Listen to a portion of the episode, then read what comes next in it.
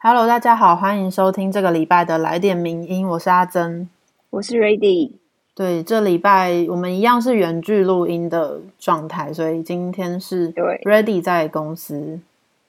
然后我在家里，然后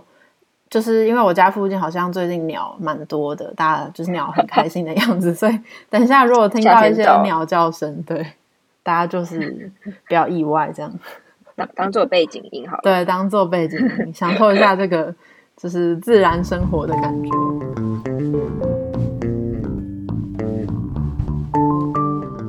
我们这礼拜一样要跟大家分享三篇文章，然后第一篇文章是 B 太太写的《美国最高法院将推翻女性堕胎权，永命与选择的错误对立》。那这就是美国最高法院，它从去年底开始，其实有针对生育权的议题啊进行一些审议。那原本预计在今年六月底或七月初的时候会宣判，没想到前阵子一个美国媒体叫 Politico， 它却独家取得了在法院内部流传的大法官主流意见书的草案。那在这份草案当中呢，代表多数意见人的撰写人，也就是大法官阿利托，他指出说，他们最高法院其实有意推翻一九七三年的罗素韦德案的判决结果。那这个报道一登出，就在美国的政治圈跟社会掀起轩然大波。除了有很多支持生育自由的民众马上就展开抗议活动之外，甚至包括美国总统拜登、副总统贺锦丽在内的很多民主党的政治人物也纷纷表态批评最高法院的这个判决。对，那不过在这里我们也稍微提一下上面提到的罗素韦德案的背景。他是在一九六九年的时候，有一位已经怀孕的德州妇女，她因为德州禁止对妇女提供堕胎服务，所以就化名成罗 Jane Roe， 然后她对德州政府她提出告诉。那在之后呢，最高法院在一九七三年的时候有做出判决，他认为妇女在怀孕的二十四周前，也就是第一和第二孕期的堕胎权应该要受到保护。那这个判决也奠定了美国女性生育自主权的保障。不过在川普当选总统之后，因为有多位的大法官就相继的过世或是退休，所以共和党获得了多次的提名机会，然后最后就组成了目前这个最高法院，是以保守派的法官为主要多数的这个最高法院。那这个就给了保守人士更多的动力，让他们期待可以继续用法案来闯关，从根本上取消宪法对堕胎权的保障。这怎么跟台湾的护家盟很像？对，就是社会中总总是会有各个立场的一些保守的人士。没错，没错。对。那这一次的案子基本上是因为密西西比州他们在二零一八年的时候通过了一个叫做胎龄法案的法案。那它禁止女性在怀孕十五周之后进行堕胎，那即使你的怀孕是由被强暴啊或者乱伦等状况所造成的，也 毫, 毫不例外。那这个法案呢，也不意外的呢就引发了州政府和倡议生育自主权团体间的诉讼，最终就进入了最高法院成案。是的，那最高法院在去年底就听取了正反正反双方的口头辩论，不过当时就引起了蛮多对堕胎权支持者的担忧，认为说最高法院的保守势力很有可能会做出不利于女性生育自主的判决，部分或甚至完全推翻上面提到的罗案的决议。那如今又被爆出说这个主流意见书也显示了这些生育自主权倡议者他们最害怕的结果，就是保障了美国女性生育自主权将近五十年的罗案的这个判决，从此恐怕会失去它的效力。这听起来其实蛮可怕的啦。是的。那不过这份主流意见书它其实 并, 并不是最终的版本，实际判决还是要在六月底才会公布，尽管考量目前大法官的组成，最后的投票结果可能跟那个意见书也相去不远，但意见书的内容确实仍有可能遭到修改。那这边也要说，就是即使这一次的判决最后推翻了罗案的决议，那也不代表大法官们本身他们自己是反对堕胎的，或者是不一定代表他们认为堕胎权利就应该被限缩，因为最高法院的决定不应该是被视为是大法官个人的道德判断，而是应该要知道说他们是基于一些法学理念对法律去做出的解释。对，那最重要的是这项判决不会立即让堕胎这件事情在美国变成非法的行为，它是会让堕胎权的议题全部都回到州的层次，由各州去自行决定。换句话说，由保守党主导的州可能就会就此通过各种法规，进一步限缩女性的堕胎机会。那么在民主党执政的州内，可能女性就比较有机会可以继续取得相关的服务。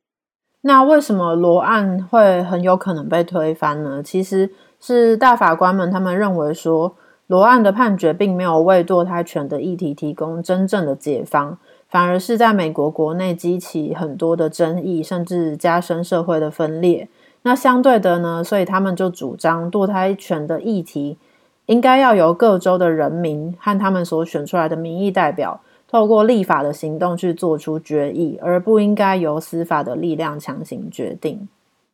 嗯，那另外一点是保守派的法官遵行宪法原则主义，他们主张应该以宪法通过时的原本理解进行检视，那也因此认定堕胎权不属于美国宪法第十四条的增修条文所保障的未列举权之一。前面提到那位阿利托法官，他也指出说，堕胎权其实没有深植于美国的历史与传统当中。他认为和保障女性的生育权相比，限制堕胎机会反倒才是历史上更普遍的现象。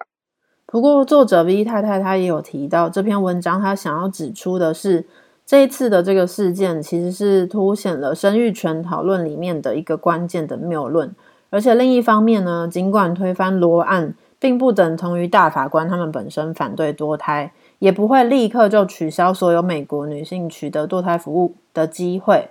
这项判决却还是会对美国女性的生育自主权造成巨大的影响。而且更重要的是，这些影响并不是只涉及性别，更会涉及种族还有阶级问题，而且也会造成更剧烈的社会不平等。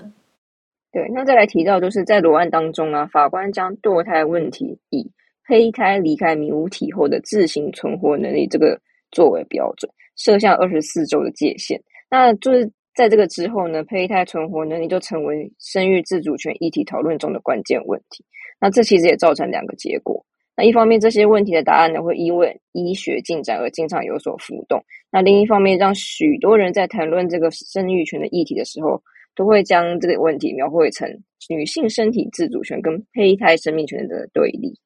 对，那其中一派就是永命派，拥有的永，生命的命，就是他们是主张生命最大最重要的这一派，他们就是以永命为名，然后反对女性享有堕胎权的人人们在对生命的保护上面其实往往有很浮动跟不一致的标准。比方说他们声称说他们在乎胚胎的生命权，但是却只局限于要求女性必须作为这个生命的载体，而不包含就是为这些怀孕的女性提供更好的医疗服务，或是生育支持，或是性别教育等等的。这样子其实才能够让每个胚胎都在最有准备、最健康、资源最丰富的状况下培养生命。就是简单来说，他们就是他们说他们永命，但他们永的命只是那个胚胎或是婴孩的命，但是却没有看到这些女性她们自己也是一个生命。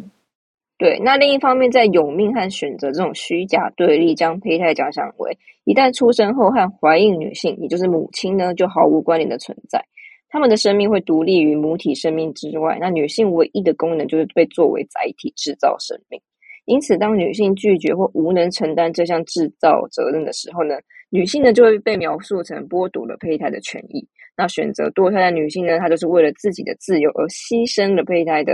人，也就是说变成一种不负责任的感觉啦。是的，但这边作者就要强调说，我们其实要知道这些选择堕胎的女性，她们从来都不是都没有拒绝要为胚胎负责，相反的就是正是因为他们希望自己可以用一个更负责的心态去面对胚胎，还有这个胚胎之后的生命，所以他们在考量各种因素之后才会选择堕胎。他们并不是选择了自己而牺牲胚胎。堕胎这个选项的意义是女性尊重自己跟胚胎目当下和未来的生命，然后给予彼此更负责的未来。对，那其实如果这个判决啊真的真的在之后被推翻的话，那美国女性在未来取得堕胎服务的机会将会出现非常非常大的差异。那目前整个美国呢，有二十六个州已经或者是计划通过限缩堕胎权的法规，也就是说如果你之后有需求的话，这些地区的女性可能必须前往其他仍然有提供堕胎服务的州。例如加州就预期这个判决可能会让前往加州寻求堕胎服务的人数增加二十九倍，但是另一方面呢，禁止堕胎的地区也有可能会透过立法对这些试图寻求堕胎服务的女性颁布一些旅行禁令，就是禁止他们去别的州接受堕胎手术，这些都是有可能的。对，那限缩堕胎权呢，它并不只是一个性别问题，它更是一个阶级问题。那为什么呢？因为身处在弱势啊、缺少资源、低社会经济地位的特定族群，他们可能会因此受到更多的伤害。那没办法取得合法堕胎服务的他们，可能因此会转向一些非法的管道，或是因为堕胎时机已经延迟了而面对更高的健康风险。那他们可能会为了取得堕胎服务而用尽个人经济资源，甚至被迫承受更多的暴力。作者就说，如果不给予特定族群公平的生活条件、医疗资源和社会支持，让他们可以在更安心健康的状况下面避孕，而且在自己准备好的时机生育，但是又剥夺他们在不得已的时刻终止妊娠的机会，强迫他们成为胚胎的载体，进而不得不颠覆个人的生活，也可能因此缺少能力和资源养育照护新生命，让下一代继续面对不平等的生活条件。这样子以上说的这些做法真的是拥抱生命的价值吗？这是作者提出的质疑。对啊，这样只会更痛苦吧。是的是的嗯，也就是说我们现在其实可以预期说，如果最高法院呢、啊，他最终决定要推翻罗案，将在各方面面对美国社会造成其实很很不小的影响了。短期来说呢，这为即将举行的期中选举带来更多的不确定跟争议。那随着堕胎议题回到州层次的管辖权限，保守派跟进步派的人士将在地方展开一连串的立法攻防战。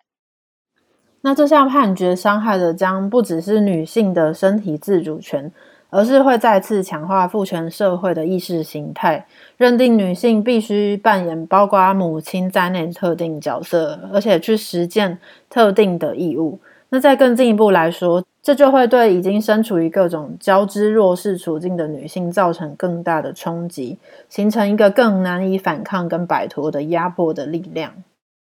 那尽管这个上面提到的案子是发生在美国，可是身为台湾人的我们也应该要关心啦，因为在同样的父权体制下面，女性的命运其实紧紧相连。支持女性的堕胎权时，我们所捍卫的其实不只是女性决定自己要不要生育、什么时候生育的权利，更是女性会摆脱社那个父权社会下单一的角色跟人设，挑战父权性别的规范，进而成为人，而这个人不只是父权社会里的女人的自由。是的，所以就是这是美国的状况，然后其实台湾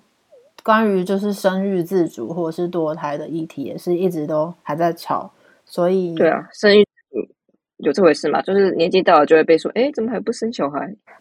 对，没错，所以这个美国的状况也作为一个给大家的参考，不只是了解整个世界的状况，嗯嗯嗯，也可以回来看一下台湾的状况。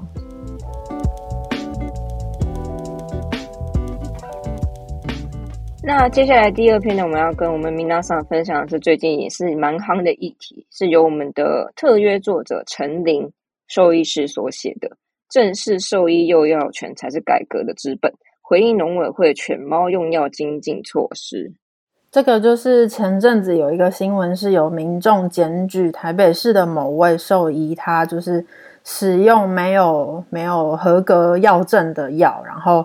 去治疗他的宠物这样的一个事件。然后其实作者在这篇文章之前也有写了另外一篇文章，都是相关的，所以大家有兴趣的话也可以去看一下。那今天这篇文章就是要说，防检局就是日前针对这个事件，会同农委会主委陈吉仲开了一场记者会，就是回应这个事件。然后记者会其实很精简，只有短短的半小时，出席者有专家代表两位，主委也在会中展现积极的态度，希望可以解决兽医师用药的问题。但是魔鬼就藏在细节里面，这个看似积极的行为是不是真的能够解决问题呢？那记者会中呢，主管机关其实有整理五种兽医师取得药物的途径。那第一项是有就是有动物药证的所谓动物药品，第二项就是本次事件引爆的国外输入的动物药，那第三项是正面表列五百九十二项人用药品可供动物使用的用药。第四项是不准动物用的人类用药，以及第五项很少使用，所以我们暂不讨论它。是的，那针对这次事件引发争议的这个国外输入动物药呢，主委就表示说会放宽申请的要件，简化申请的流程，附上切结书跟动物药品在当地核准的资料就可以了。如同之前作者的评论所说的，借由放宽申请，让国外动物用药问题暂时得到一个解决。虽然解决，但是不过呢，我们要提到是另外两个啦。在人用药物开放五百九十二项的正面表列供兽医师使用，跟第四项途径正面表列外人用药物透过一个什么平台呢？宠物紧急需用人药治疗平台。嗯，那目前的规划的处理措施看似能够解决问题，实际上根本是本末倒置，缓不济急，而且是有一种叠床架屋补破网的可能。对，那我们先来看看这个紧急平台。这个紧急平台就是主委说，紧急平台是把流程简化，在一天之内审核完毕。但是作者就说，依据临床的经验，需要用到这些药物的动物，他们的病况绝对是分秒必争，很危急的。那光是要等一天审核就已经太久了，更不用说审核完毕之后是不是还需要联系药商，然后再仰赖物流，然后可能要隔好几天才能够真正得到这个药品呢。嗯，那所谓紧急平台，它要补的正是第三项途径，也就是五百九十二项药物以外的破网。那五百九十二项看似很多，但其实非常有非常多的疏漏，而且没有疏漏呢，就得经历非常繁琐的过程，与相关的单位申请，然后极有可能受到驳回。那就连我们的主委也只能在记者会上面表示说，啊，我们就和卫福部食药署讨论，如果不足的地方呢，我们可能再加入补强。看到这里，大家是不是觉得好像又回到原点了？既然人用的药品主管机关不在农委会，那兽医师又不被纳入医疗机构，不被赋予完整的人用药品调剂权，那他们只好不断创新修法来补强破洞。于是呢，独步全球的动保用药就被提出来了，也就是第六项的动保用药。嗯，那因为兽医无法用人药，那动物用药又不敷使用，于是根据动保法再创出刚才提到的动保用药类别。它要研拟如何让伴侣动物所需要的人药能够摇身一变变成动保用药，并让兽医师可以合法使用这个动保用药。那么听到这里，明亮嫂是不是觉得这个做法实在太聪明了？但是真的是这样子吗？真的吗？这个独步全球做法真的很赞吗？事实上觉得、嗯、作者觉得很很显然的是一个叠床架屋的行为，因为动保用药不敷使用，兽医师需要使用人药，主管机关无法让人药的厂商同时申请动物用药的牌证并且改包装，但是又无法让主管机关明白兽医师使用人药、动物使用人药的必要性，那在无奈之下只好另辟这个蹊径。对，那尽管我们的主管单位在记者会上说正在研拟，可是其实相关单位已经简化动物药证的申请，只是人药商啊，就是负责人类用用药那些药商，他们依然没有什么动机会去申请或改标、嗯、因为相对于人类的医疗市场，动物用药只是 一, 一小块而已，利润非常的少，而且难以估量。就算弄出一个新类别，药商又如何会买动保用药的账？只怕这条路最终还是会碰壁。嗯，那其他国家都怎么样呢？就是看一下全球的各国，包括美国、澳洲、欧洲、日本，他们都是动物用药搭配人人类用药并行的，而且有赋予兽医师完整的用药调剂权。当然就是这个调剂权是兽医师在要他们要善尽登载记录的责任，而且有督促兽医师管控抗生素的使用。那相对台湾呢，这些大国市场他们也是因为规模的关系，有相较于台台湾更多的动物用药可以使用，但是即使在这个优势下面，这些先进大国的兽医师他们仍然是会使用七成左右的人类使用的药品。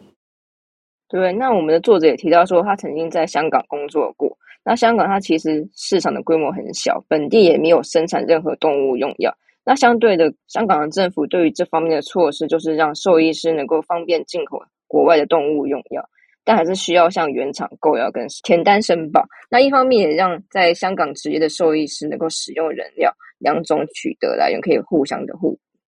是的，那平心而论呢，作者觉得说主委能够在这一次快速的回应这个争议，而且为兽医师用药权举办一个记者会，他确实能够感受到主管机关对这个议题是重视的，是比以往重视的。但是兽医师用药权的问题，其实从一九八零年代台在台湾伴侣动物的数量上升，伴侣动物医疗就是急速进展的这个过程当中，从以前的从以前的黑暗时代走到二零一四年的争议浮现，其实都是成就法治的一个遗迹，是非常需要大众密切关注，再加上掌权者也要积极解决问题，才有办法得到答案或者是更好的状况。嗯嗯嗯，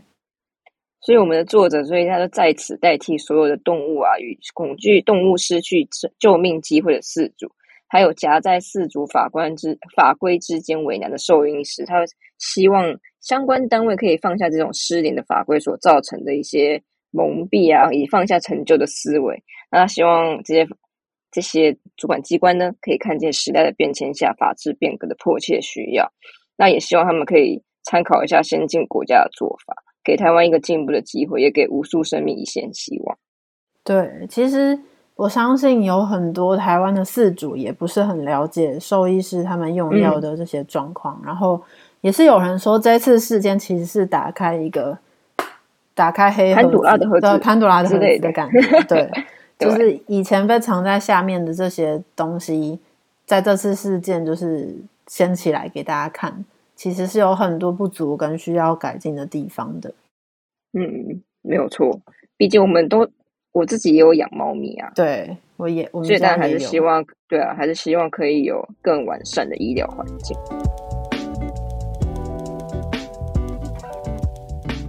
下一篇文章是民俗乱谈的黄元彻跟温宗翰写的《文化资产闹双包，十八桩在地人深陷恐怖情人梦魇》。那这个是在讲什么呢？其实是有一个在台中的汉溪妈祖绕境十八桩这个无形的文化资产。那他在胡志强当市长的年代，也就是台中县市还没有合并之前，由台中市的东区乐成宫申请成功，但汉溪乐成宫从来都不是这个十八桩的一员，也不是这个活动的主办单位，却能运用宫庙的文化资源跟政治关系，维持文化资产身份悬而未解，到现到到现在啦。是的，那当年呢？当年还位于台中县的十八十八庄居民，他们丝毫不知道隔壁县市，也就是台中市，当时台中市的文化部门，为了自己的文化资产业绩，草率的就让汉溪乐成功申请无形文化资产，而且通过。那这个也让台中县十八庄迎妈祖就被抢夺为财团法人台中市乐成宫的汉溪妈祖绕境十八庄。然后二零一零年台中县市合并之后呢，乐成宫就夹带着这个公庙资源跟政治的关系，然后就导致台中市政府跟文化局迟迟到现在都没有办法处理这件事情。那我让我们回到二零一六年，汉溪乐成宫原本期待可以将台中市民俗文化资产的这个汉溪妈祖绕境十八桩往上申报，也就是要让这个由台中市认定的台中县民俗变成文化部指定的国家重要民俗。那这才让十八庄的在地居民惊觉事情好像不太对劲，再加上当时的民俗学界都已经开始公开讨论这件事情，而且文资局也开始关注到保存者认定的问题，这才让乐成宫的管理阶层的国家指定梦碎。而且汉溪乐成宫他们除了一再改变历史定位之外，最后甚至决定不让十八庄的居民前往去迎请妈祖，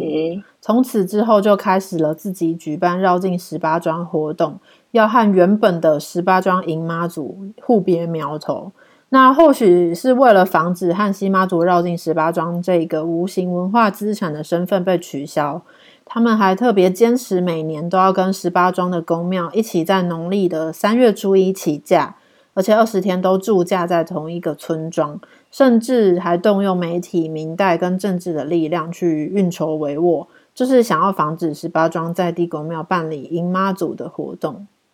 这太奇怪了吧？就是对。那不过这也形成某一些村庄的里长跟公庙的管理阶层他们因为与乐成都有一些私交，或者有受到特别的关切，因而丢下原来的十八宗六鼎神教，他们就只迎接汉西妈祖。若由此分开绕境跟迎妈祖各走各的路，那其实也还好啊。偏偏围绕在乐成宫的地方结构始终不愿意放下成见，在这连续三四年以来，在地方上不断的制造冲突跟分裂，那这个其实也不是我们那种虔诚的信徒所乐见的。是的，作者就有举一些例子，例如说二零一九年的时候，那时候十八庄在地的宫庙跟乐成宫的队伍共同停驻在一个庙，它是车龙埔庄的大庙广兴宫。就是他们都停在广兴宫的时候，原本恭请老的六妈大阵仗迎接，但是当时广兴宫倾向于汉西的态度已经非常明显了，所以仪式就只迎请乐成宫妈祖。入庙的时候甚至丢下十八庄其他顶的神教，一群工作人员只围着乐成宫的神教，却完全忘记这项民俗其实也不是只有十八庄的宫庙，还有其他远道而来的妈祖，比如说南瑶宫、万春宫、宝藏寺等庙的妈祖也都在那边。嘿，那二零二零年呢，汉西乐成宫他就以疫情为由，所以停办了绕境十八庄啊。这一一停办啊，其实十八庄的信徒就乐不可支，因为自从被抢夺文化资产身份以来，十八庄信徒呢，他终于首度能在汉西乐成宫不干预的状况下，自己办自己的迎妈祖活动啊。偏偏前面提到的那个广兴宫呢，这个主委却也借那种疫情推脱，在三月初十当天，宁愿空着庙宇，也不愿意让那个十八庄公庙的妈祖神尊住驾入庙休息，他完全失去了传统民间信仰待人处事的厚道，也没了台湾人最自豪的信仰热情，所以宁愿迎合财团的仁义，也不卖妈祖的面子。对，那怎么办呢？那时候十八庄的公庙就只好改向跟郑坤宫交好的这个观音堂住驾。那所幸的是，观音堂的住持他也抱持着迎神迎人的热切的态度，才让十八庄的人跟神都有一个休息的落脚之处。那当下呢，住持也有表示说，希望之后十八庄妈祖都可以每年再过去这样子。对，但是大家以为事情就会这么圆满落幕嘛？事情总是会有一个 but 啦。对，是的。同年年底呢，刚刚的那个住持啊，他却打电话跟十八庄公庙组成的协会人员说，接驾十八庄妈祖以后，就受到了一些特别的关心跟压力相逼，那明年可能就没办法再继续接驾。对，就是可以想见这个压力应该是不小，才让他很可怕。对，事后还必须打电话这样子。那如果汉西乐成宫的经营者可以发挥宫庙体现的这种慈悲跟友善精神，当十八庄的宫庙哦跟信徒提出分手，这边的分手是一个比喻啦，就是当他们提出分手要恢复十八庄自主迎妈祖的时候，不是彼此就应该要好好的各自发展，各自各走各的路吗？因为毕竟民主国家，你绕你的境，我迎我的妈祖，两者是没有相关的。然后作者就说，但谁知道乐成宫的管理阶层竟然选择变成恐怖情人来百般阻扰。嗯嗯嗯，所以到了二零二一年，十八庄的宫庙与信徒们第二次他们与广兴宫联系，可是广兴宫的主委就表明说啊，我已经答应要让汉西乐成宫住驾了，所以没办法迎接十八庄。那因此十八庄只好转往太和宫住驾。那原本初始的礼俗呢，应该要有广兴宫前来就是内心迎接妈祖的这个传统，在广兴宫的主事者选择投向财团乐成宫的背弃之下啊，历史的认同也转向让那个仪式断绝了。那当天十八庄的信徒也只能自行找车队送妈祖到太平。那谁知道当十八庄队伍进入太平工业区之后，当地的里长就骑机车 追, 追赶上来，就对着车队咆哮说，没有经过他的同意，凭什么自己跑来绕？那甚至还跟郑坤宫人员当场就起了口角。那咆哮之后呢，可能里长也突然觉得哎，好像有点理亏，然后之后就又跑走了。当时就是有发生这样的事情。嗯，那到了今年呢，十八庄的宫庙与信徒但就没打算前往广兴宫，在前往太和宫住驾的路上，与汉西乐成宫队伍其实有擦肩而过。那一开始两旁的信徒其实热切的摆出像要迎接各自的妈祖，那其实那个时候状况其实是不分彼此，没有敌我差别的。嗯，可是广兴宫的主委竟然一路挥舞的手，对着沿途信徒说，哎，不要摆他们，不是不要接他们。让许多的性奴非常的错愕。是的、嗯、对，大家可以去看一下，我们有影片啦。对对，大家可以点我们的文章、这个、是的